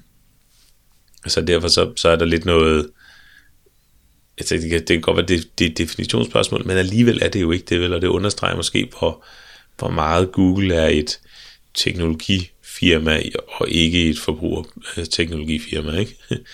Altså, det, det, fokus er helt klart på de her bagvedliggende ting, og de har så meget styr på alle deres datacenter, og, og er selvfølgelig helt enormt dygtige til ligesom at få, at få det til at fungere, og selvfølgelig også til at designe oplevelser øh, til os på, på webbet, ikke? Men, øh, men hvorfor er hvorfor er det ikke øh, messaging for eksempel, der er der, der er det næste, ikke? Der, der, det, der kommer efter mobile. Ja. Øhm, og der er også noget i forhold til, hvorfor gør Google det her nu, som, som blev snakket om på podcasten, og det synes jeg faktisk var sindssygt interessant, fordi det er jo, det har at gøre med, at Googles forretningsmodel, en, i hvert fald en stor del af den, det er det her med at vise reklamer, ud fra en liste mm. af mulige svar. Ikke? Når du søger på noget på Google, så, så får du en liste af svar, dem vælger du så imellem, men, men i den liste og til højre og venstre for den liste, der er reklamer. Hvordan gør du det med en assistant, som du spørger om noget? Ikke? Den, den, skal jo komme, den skal jo komme med svaret, og ikke en liste af svar. Øhm, og så, så må man jo gentænke forretningsmodellen, og så kan det godt være, at man ender med en forretningsmodel, der ligner Apples. Altså at sælge noget hundedyrt hardware, og så give servicen væk øh, gratis eller billigt, ikke? Mm. Øhm, og det synes jeg bare var en, ret, var en ret interessant dimension at få med i forhold til, hvad er det Google er, er i gang med her, ikke? Hvad, hvorfor, hvorfor er det, vi vil se tilbage på, på den her event om 8 år og sige, okay, men det var virkelig noget, der ændrede Google. Øhm, det handler måske sandsynligvis, øh, tror jeg, om det her med det her skifte og det her fokus på, på AI, ikke? Og, og, og det som, som alle de services, som det faciliterer. Øhm, og der er den her Allo jo selvfølgelig øh, chat-appen, det er, jo, det er jo det første bud på det, ikke? Og det er også Google ja. Home, den er inde i. Øh, og igen, så er der også i forhold til det med de her telefoner, at øh, tingene fungerer ikke så godt i en app. Det der, det der var særligt ved, ved Pixel-telefonerne, det er, at, at, øh, at Assistant er bygget ind i dem. Ikke? Ja. Øhm, og hvis man gerne vil, vil, vil have, at det er det produkt, man sælger i, virkeligheden, ikke? Det, er den her, det er den her assistant, det er den her AI, øhm, så er det måske meget smart at begrænse den til, mm. til, til noget hardware, man styrer fuldstændig. Ikke? I stedet for at være afhængig af, at, øh, at Samsung gør, som man vil have, eller at LG gør, som man vil have, eller at HTC gør, som man vil have. Øhm, nu gør HTC nok som Google vil have i det næste stykke tid, men stadigvæk. Mm. Øhm, så, så vil det ligesom være sådan en slags, øh, der er en eller anden form for friktion der, ikke? Øhm, mm. Fordi at, at, at øh, Samsung har lige købt dem, der hedder Viv, som er, øh, som er det tidligere Siri-hold, der har, der har udviklet en kunstig intelligens, ikke? Og det ja. vil Samsung ligesom udvikle sandsynligvis, eller, eller i hvert fald have i deres, øh, i deres stald, ikke? Altså på den måde, så vil der jo være noget konkurrence der, ikke? Øhm, og, og, og måske er det, er det derfor en god idé, ligesom at så sige, okay, det her, det er den Google-oplevelse, den bedste Google-oplevelse, vi kan give dig. Det er ikke bare den bedste Android-oplevelse, det er den bedste Google-oplevelse, ikke? Mm. Øhm, og, og, og så, så er der måske bare ikke plads til det der med at lægge den ud på andre telefoner. Det, inden jeg ligesom havde, havde dykket helt ned i den her ven, øhm, så tænkte jeg, det, det må der komme. Selvfølgelig kommer det til, til Samsung-telefoner, ikke? Men det er det der med, hvis det ligger inde i en app, øh, ikke? så skal man åbne appen, og så skal man øh, din, den, du den, ikke? Det er jo selvfølgelig i, i, øh, i Allo-appen, men det er bare ikke det samme. Nej. Øh, så, så det er lidt skægt, ikke? Og samtidig kan man sige, det er helt enormt dumt at begrænse det, fordi jo mere information de får hældt i den her kunstig intelligens, jo bedre bliver den, ikke? Øhm, så det er nok ikke sidste det er nok ikke sidste kapitel i den her AI-fortælling øh, endnu. Nej, nej, nej, nej. Det er jo nærmest lige begyndt. Som jeg ser det. Men altså, der er ikke noget, der er ikke noget du skal have. Du stryger ikke på. Jeg kan mærke, du er, du er meget kritisk i forhold til det her. Ja, nej, jeg er rimelig mættet. Jeg har alt det wifi og intelligent assistent og sådan noget, jeg skal bruge lige umiddelbart. Så nej, Tak, men jeg vil meget hellere høre, hvad dem, der lytter med, om der er noget, hvor de tænker, hey, I er helt forkert på den, ja. fordi der er noget, vi har grueligt overset, fordi selvfølgelig laver Google fantastiske ting, men det er bare os, det var også der er nogle sure gamle mænd. Altså, jo, jo, altså Google Home, jeg gad godt eksperimentere lidt med den, men det er ikke, jeg kan bare ikke se mit behov sådan, Nej. hvor jeg siger, hey, den passer lige ind i den her det er også det, problemstilling. Det er igen sådan noget høn og ægget, ikke altså? Mm. Øh, ja. men, det er, men det er det jo. Det er det jo en, en grund, eller hvad man skal sige det. Ja. Øh, det, det er stadig super relevant, ikke? Jo, lige præcis. Det er rigtigt. Øh, jeg ved heller ikke, altså selvfølgelig hvis jeg havde u- uendelig med penge, så, øh, så vil jeg så vil jeg investere i en Pixel XL-telefon, og så få den fedeste Android-oplevelse, for det er jeg ikke i tvivl om, at det er. Øhm, men... Ja, så håber jeg bare, at de ligesom holder liv i det her Pixel-program, de ikke lukker det, så næste, næste år, så kommer der Google Omega-programmet. ja, ja, det er rigtigt nok, men altså, men kan man sige, Nexus-programmet, det har altså kørt i mange år, ikke? Hvornår, hvornår ja, kom ja, ja. den første Nexus? Det må have været i 9 eller sådan noget. Men hallo, det er jo et federe navn end Pixel. Ja, ja, det er klart. Nexus, det er lidt fra Det er Blade Runner relateret, det må være federe. I 2010 kom Nexus One. Øhm. Ja. ja, ja, ja. Her har den, hvad vi skal lukke den, og have nogle tips, tricks og downloads nu. Ja, okay, lad det, lad det ske. Lad dem se. Ja. Jeg viser mig, som jeg er. Oh. Hvad er det første tip? Det første tip, der skal vi lære. For jeg har jo rigtig siddet efter, jeg er kommet på Apple App Store igen sust rundt og fundet nogle forskellige apps, og det er faktisk også lidt løgn, for den fandt jeg på internettet. men det er en app, der hedder Cerego, som jeg udkalder det. C C-E-R-E-G-O, Cerego, kunne man også kalde det. Det er sådan en udenadslærer-app. Det lyder måske sådan lidt øh, kantet. Um, men det den gør, er, at du vælger nærmest en, nogle flashcards, som du kan sidde og bruge til at lære udenad. Og så kører den sådan noget statistik, og kommer og minder dig om, i hvilket tidsinterval du skal, du skal gennemgå de her flashcards igen. Og så er der simpelthen noget forskning, der bakker det her op, i forhold til, hvor tit du skal lære de her ting, for at de rent faktisk hænger ved. Det er der lavet afskillige videnskabelige studier af, og den, her, den data har de så taget og brugt til at finde ud af, hvor ofte skal du gennemgå den her øh, information, for at det, at det bliver ved med at hænge ved. Og, altså, det, og det er en del gange, men det, det er sådan noget med, at hvis man, hvis man gennemgår den samme ting øh, to gange om dagen, i, øh, en uge i træk, så kan det godt holde en måned eller to. Men hvis du bliver med at gøre det i et par uger, så kan det holde i flere år. Så det er simpelthen med, altså det er sådan en, skal vi kalde det en, en terper, en terper-app. Mm. Du skal bare terpe løs. Hvad, hvad har du terpet? Ja, jo, jeg, jeg tog deres uh, tutorial. Uh, det var sådan uh, græske, græske og romerske guder. Okay, fair Så jeg har tappet uh, græske og romerske guder. Lad mig høre så. Pallas Athene. Hvem er det? Åh, oh, det er Athene. Det er, det er, det er sådan uh, det, klogskab, videnskabsguden. Ja. Noget, noget af den stil. Okay. Dionysos. Åh, oh, det er vinguden. Åh, oh, ja. Når du siger det med den stemme, så bliver det ikke meget bedre. um, der, der er nogle, uh, nogle pros and cons ved den her app, fordi at der ligger, der ligger mange uh, brugerskabte ting derinde, og det er altså ikke alle brugerskabte uh, sæt, der ligger derinde, der er lige gode. Så hvis man finder dem, der er lavet af Cerrigo, så, så er man sikker for i hvert fald at få en, uh, måske en lidt højere kvalitet. Er der nogen, ikke, er der nogen danske? Altså noget kongerækken har, eller sådan et eller andet? Ja, ja, nej, der er ikke, jeg har ikke lige set nogen endnu, men der er sådan alt muligt, du ved, verdensledere, de 25, ja, nu bliver det meget subjektivt, de 25, de, de 25 største jazzalbums, uh, øh, hunderaser, øh, ned til, ned til American Cuts of Beef.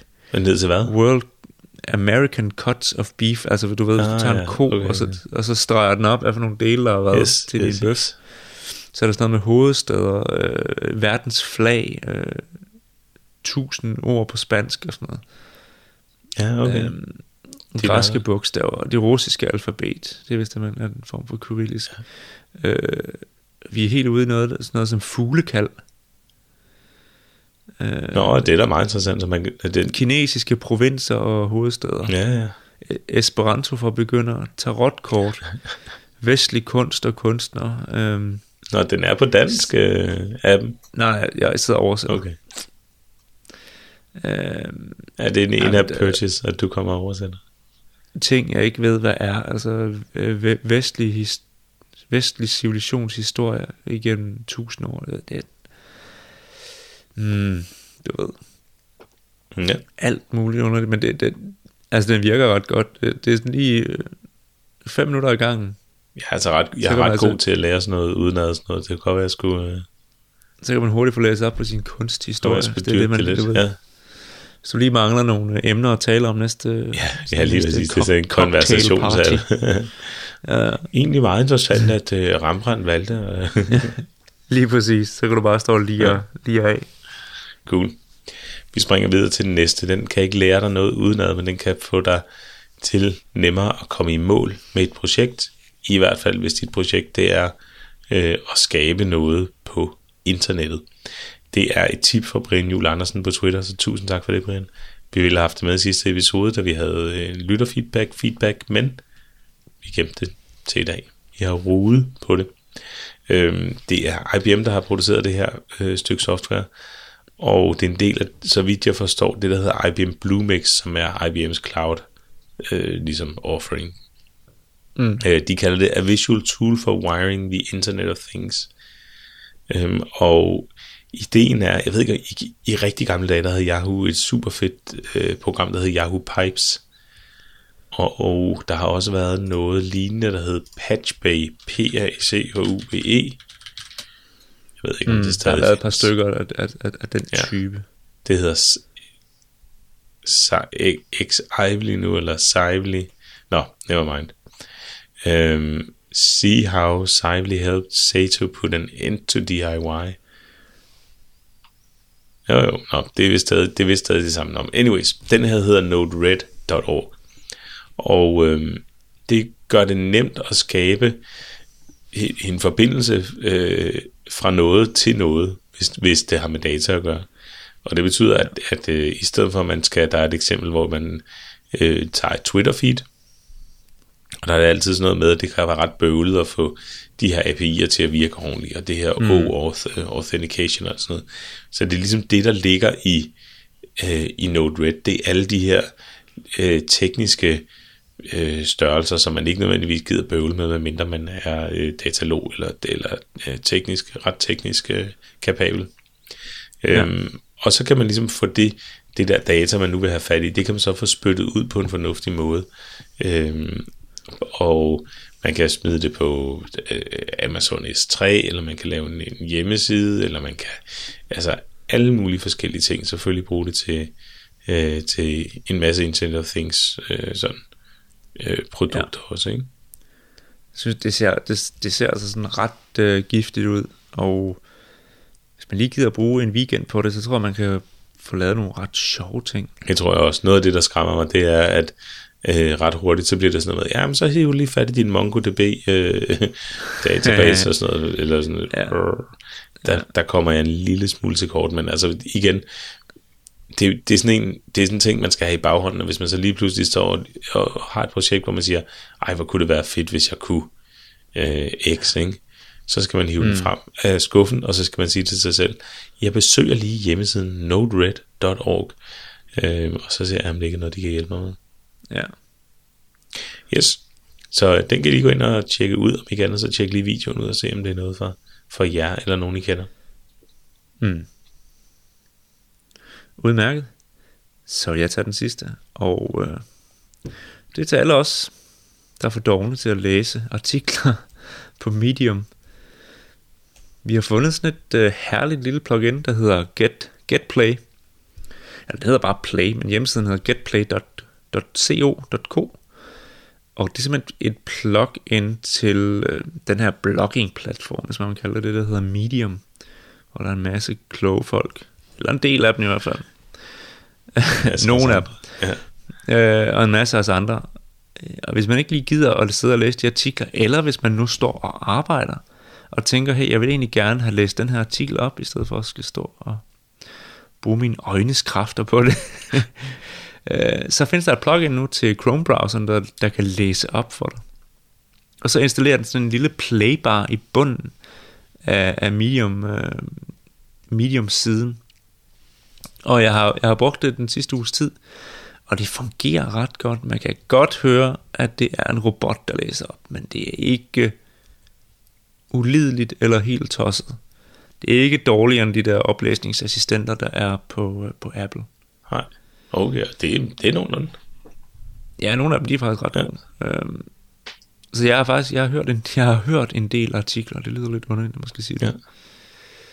Ja. Øhm, så det er simpelthen bare et tip, hvis man øh, godt kan lide medium-artikler, men ikke øh, nødvendigvis altid gider at læse dem. Altså, den kan jo også køre, mens man lige står og skralder nogle kartofler, eller hvad ved jeg. Ja, ja. Indtil videre er det til Medium, øh, undskyld, til Chrome browseren, men de arbejder også på en app til Safari. Til, til telefonen. Oh, ja. Okay, fair nok.